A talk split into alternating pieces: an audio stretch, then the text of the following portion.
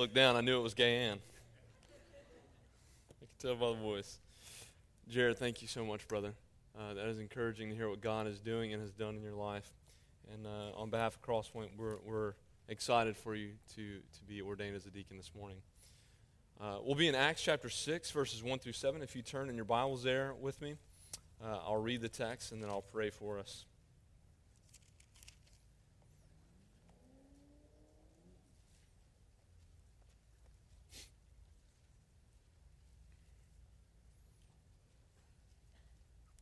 Acts chapter 6, verses 1 through 7.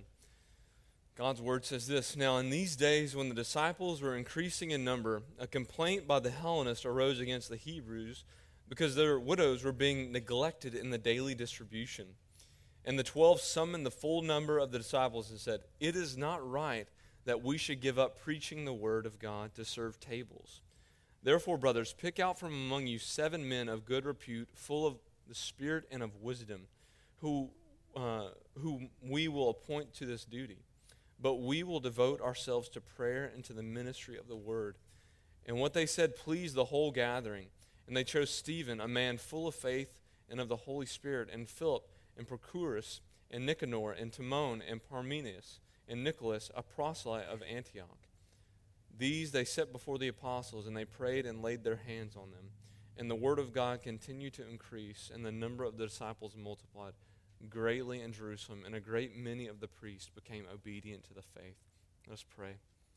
God, right now, as we open your word, let our hearts be receptive to hear what you have to say. Let the deacons and Jared being uh, nominated and the congregation all, let us all be challenged by what you have to say in Acts 6 1 through 7. For it has something to say to us all, not just deacons in particular. Lord, again, we love you. We thank you for the grace that you've given us in Jesus Christ. Amen. Uh, interesting, the seminary that I went to in, uh, in North Carolina, at Wake, For, um, Wake Forest, North Carolina, is Southeastern Baptist Theological Seminary. Interestingly, it's on the campus of Wake Forest University. So if you go to Wake Forest and you're looking for Wake Forest University, you're three hours from the right place. Uh, Wake Forest University moved to Winston-Salem in like 1950. And so don't go to Wake Forest looking for Wake Forest University because you won't find it. But interestingly, Southeastern is on the campus of Wake Forest University's old, uh, old campus. And Wake Forest University used to be a Baptist affiliated school many, many years back. And their mascot is an interesting mascot, and it explains this. Their mascot is the demon deacon. Uh, yeah, right? It, it makes you laugh, and then it makes you wonder how did they get this reputation? Demon deacon, right? Like, how, how did they get this kind of like, you know, this bad name associated with them that deacons act demonically sometimes? And, uh, you know, we laugh and chuckle, but the, the, the name given to them and the, the kind of, you know, characterization has to come from someplace that sometimes, you know, in the life of local churches, uh, deacons have not functioned as they should have and as they, the Bible has called them to function. Sometimes deacons have uh, been self absorbed and self seeking and care more about their interest and their needs rather than the congregation that they have been called to serve. Thankfully, I don't think that's the case here at Crosspoint. I don't think we have demon deacons, and I don't think Jared Kingsley is a demon deacon. yeah, thank, thank God, right? And so some of that, I think the reason is that there's this bad characterization of, de- uh, of not demons. If I called the deacons demons, please forgive me. Uh, the bad character, uh, characterization of demons. Uh, I feel like I just told you that, that. Please forgive me for that. The bad characterization of deacons comes from a misunderstanding of what deacons are called to do in the life of the local church. It's a misunderstanding of their relationship with the elders and with the congregation at large. So, this morning, I hope that we can see a, a, more clear biblical portrait of what God has designed, how the local churches to function and how deacons are to function in the life of the local church. And so hopefully we can see that from Acts 6 1 through 7. Uh, and, and my hope is that this will be an encouragement to Jared, but also to the deacons and to the congregation itself of what, Jared, what you will now be entering into, what your role is here at Crosspoint. And deacons, I hope this is an encouragement to you to be a reminder of what, what why are you a deacon? And congregation what you should be expecting from the deacons as well. So let's look at this in Acts 6 1 through 7. Is this first we find out the need for deacons in verse 1. Is that the appointment of deacons arose out of a need. There was a need in the life of the local church, therefore, they needed deacons. A need arose, and they saw fit to appoint deacons for this need. So, deacons exist and function to meet the needs of the church. And so, isn't it interesting? From the birth of the early church, there was needs. Sometimes we kind of say that that was like the golden age of the church. The early church had it all right. But look, they're not even immune to needs. They have their own needs. And the same is characteristic of today is that the early church has needs that need to be met. And so does the church today. Is that we still have needs going on here in Crosspoint and in every church. And so deacons are appointed and they exist to meet the needs of the church. And this is what's happening. Look verse 1. Is that the church is exploding. It, it, it, it's, it's bursting. Is that people are coming out of the woodwork to follow this Jesus Christ and to join in this Jesus community. It's exploding, it's advancing. This section, 6 1 through 7, is, is bookended by this. Is that the church is multiplying in verse 1, and then you look in verse 7, the same language is being used. The church is multiplying. So the church is expanding and growing. And as we know, when things get bigger and, and multiplies and grows, is that sometimes there's gaps, right? There's things that you're not prepared for, right? To meet. And that's what's happening. The church is growing, but there's gaps that need to be tended to. And the cases here is that the Greek speaking Jews uh, feel like their widows are being neglected in, in the daily distribution. There's people falling through the cracks here. And in the life of the local church, that's not a good thing. In the life of the local church, people shouldn't be falling through the cracks. And so the church recognized the issue, they recognized the problem, and they sought to remedy it. And that was why they appointed deacons, is that they are appointed because there is a need. We see a similar situation in Moses' own ministry, and I, I would really encourage you to go look at Exodus 18. Really interesting. So Israel is expanding and growing in Exodus 18, and Moses is trying to handle all the responsibilities, he's trying to juggle everything, and Jethro, the wise father in law, comes to him and says, Moses, this is not good for you. Like, you, you don't need to be doing this. You need to appoint some men to help you to delegate some responsibilities. And he does so. Same thing is happening here is that the church is growing and expanding. They're seeing that there are needs all around, there's gaps that need to be filled. And so what do they do? They appoint deacons. Deacons are appointed to serve a need. So, brothers, deacons, Jared, you are here to serve a need, and that is the needs of the church. Because from the birth of the church, there's always been needs. And so they require servants to tend to them. So this is why we are here today, is to appoint Jared as a deacon, because there are still needs in the life of the local church.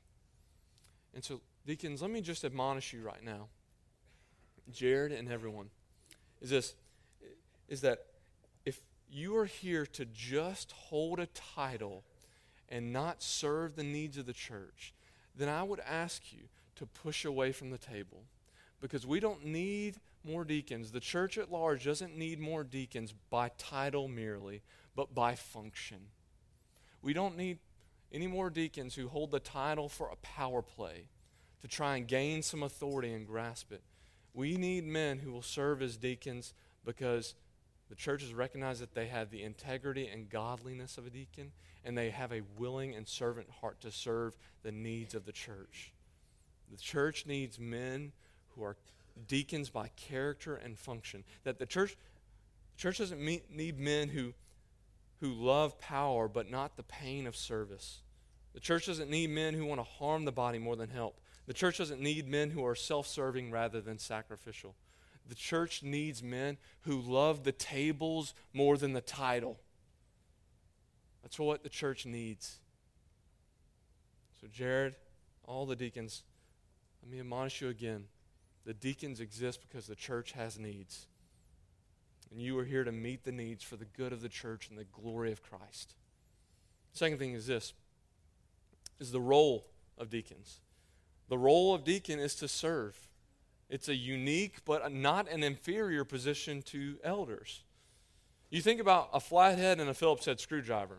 can you argue, uh, you know, maybe somebody can argue in here, can you argue that one is somehow inherently superior to the other? Probably not. I'd like to hear the argument, but probably not. One is made for a particular situation, right? And so is the other one. Same as with deacons and elders, is that one is not inferior to the other. They have been purposed for and designed for a particular need and purpose. In the same way, deacons are not inferior to the elders.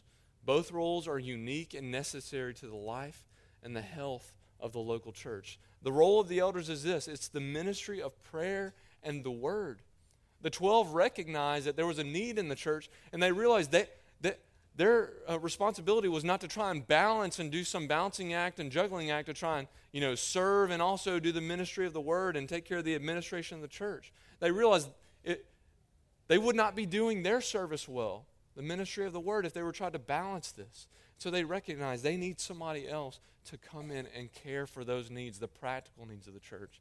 And that's where the deacons come in. So that the deacons, they have the ministry of the tables. They're appointed to help the practical needs of the church.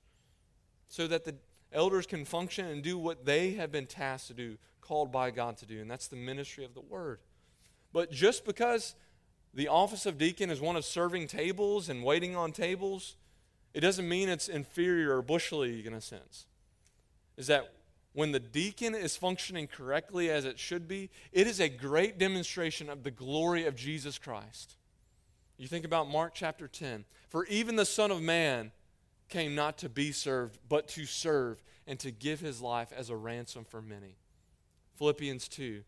Christ himself, he emptied himself by taking the form of a servant being born in the likeness of men. So when deacons are functioning as they should be, supporting the ministry, serving the needs of the local church, they are demonstrating to everyone the glory of Jesus Christ because he came to serve and not to be served.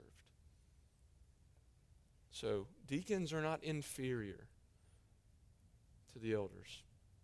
Their role is service oriented, and when functioning properly, they allow the elders to meet the spiritual needs of the church. So, deacons, let me say this fight against this mindset of thinking, what is the least that I can do to still be considered a deacon? What's the very least? And let, us just take a, an example of this.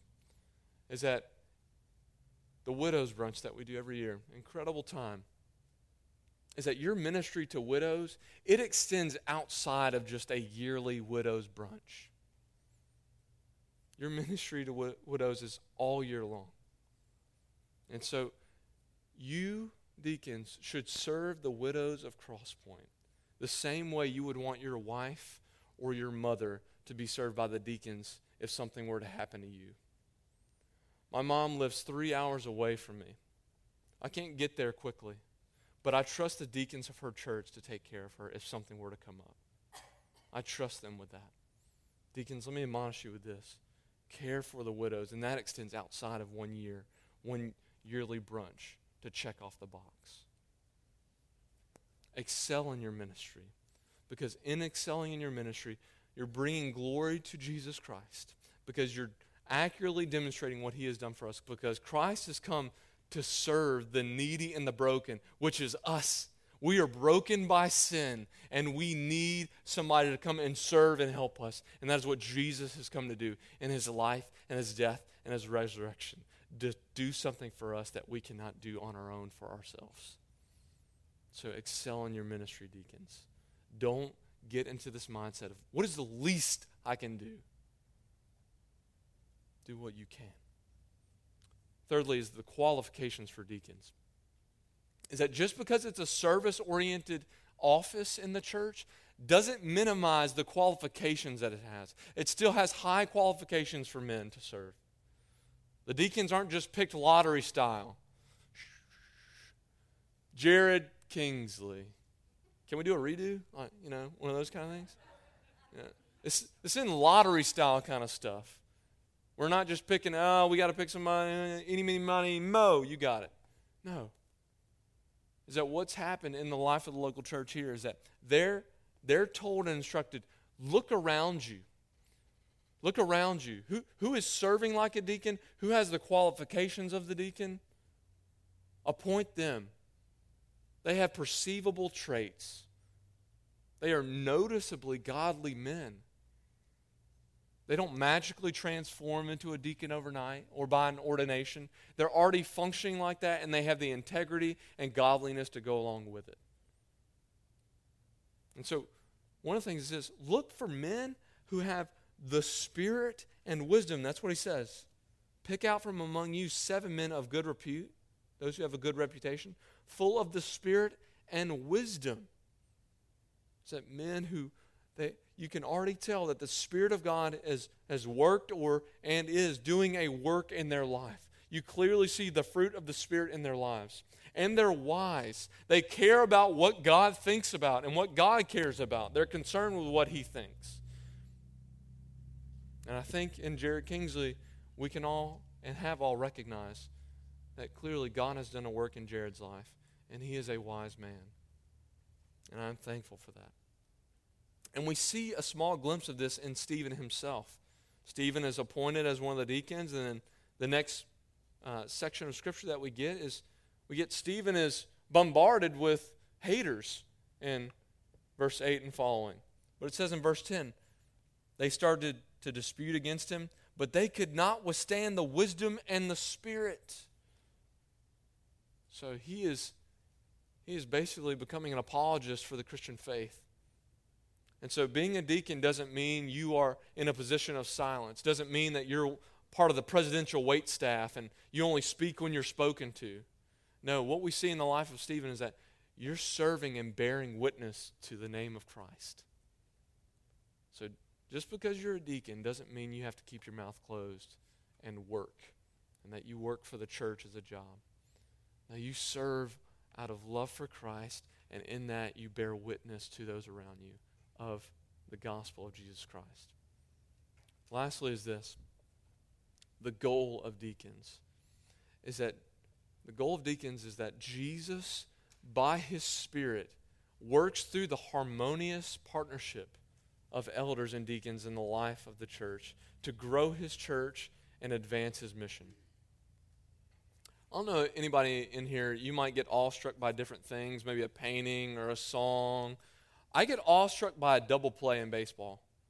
It, it is just beautiful. It, it, is beautiful. And, uh, you know, watching the other night, saw LSU do a double play. You know, reminded me when I was in high school playing baseball. I never played high school baseball. My mom, funny story, my mom paid me to stop playing baseball. I was that bad. Wisest parenting move. So, but I'm still awestruck by the double play. Uh, and, and just consider what goes into a double play. If you're if you don't know what I'm talking about, let me just explain. Is that a hard hit ground ball at the shortstop makes a diving catch, flings it to the second baseman where he taps the base, jumps over the runner that's sliding into him, throws a perfect ball on a rope to the first baseman where he outstretches to send both of them back to the dugout. It is poetry in motion. Poet. you want to do the motions again? Yeah.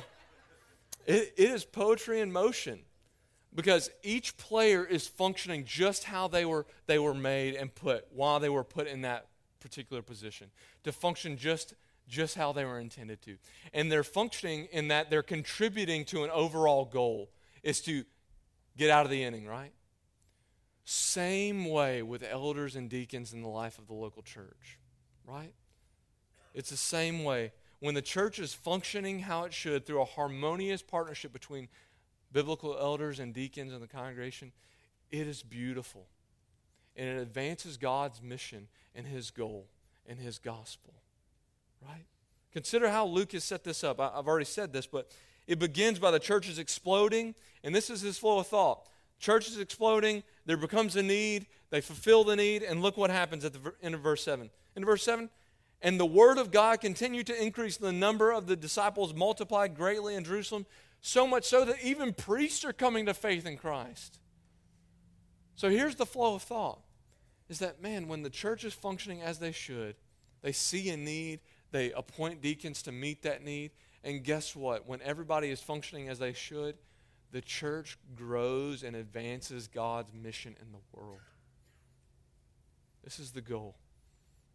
Is that when each are fulfilling their God designed, Christ exalting, spirit empowered roles, we see the church grow and flourish. And so this is a celebratory time for us as we appoint Jared Kingsley to the office of deacon. Because this is exactly what we should be doing in our church seeing needs and seeking to fulfill them. This is what God has called us to and instructed us. Because He has designed and instructed the church to govern themselves and operate in this way.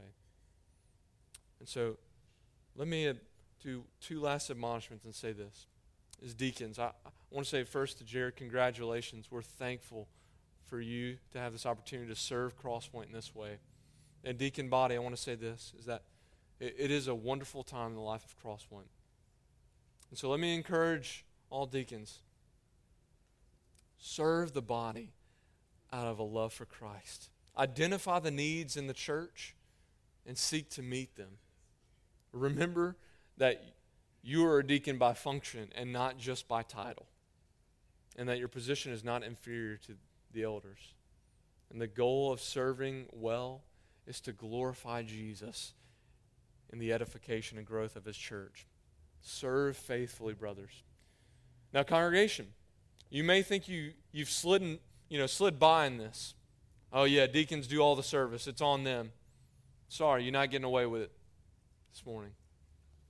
Is that you may not be called to be a deacon, but because you are a follower of Jesus Christ, you are called to serve in and through the life of the local church.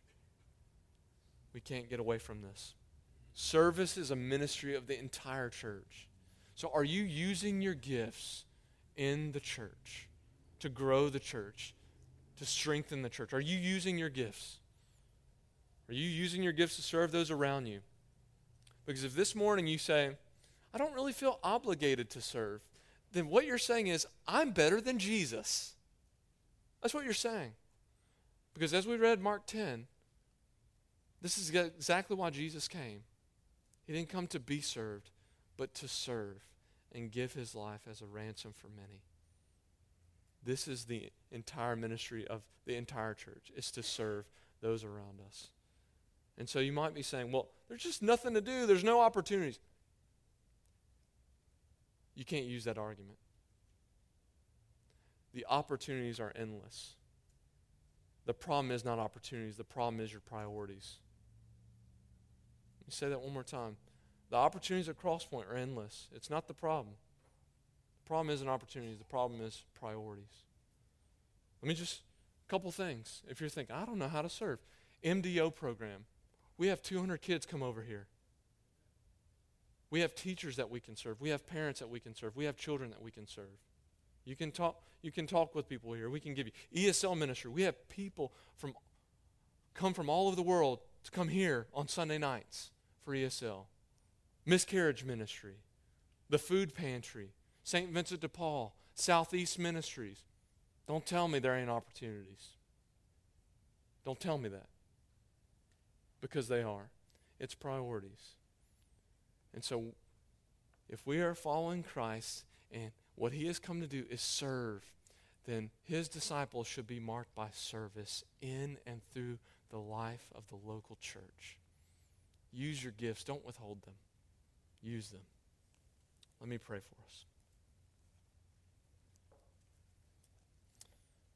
God, I love you and I thank you for your, your word, and I pray, God, this morning is an exciting morning as Crosspoint is participating in what you have called us and designed us to do to appoint deacons for the service and the needs of the church. And I'm thankful for Jared Kingsley.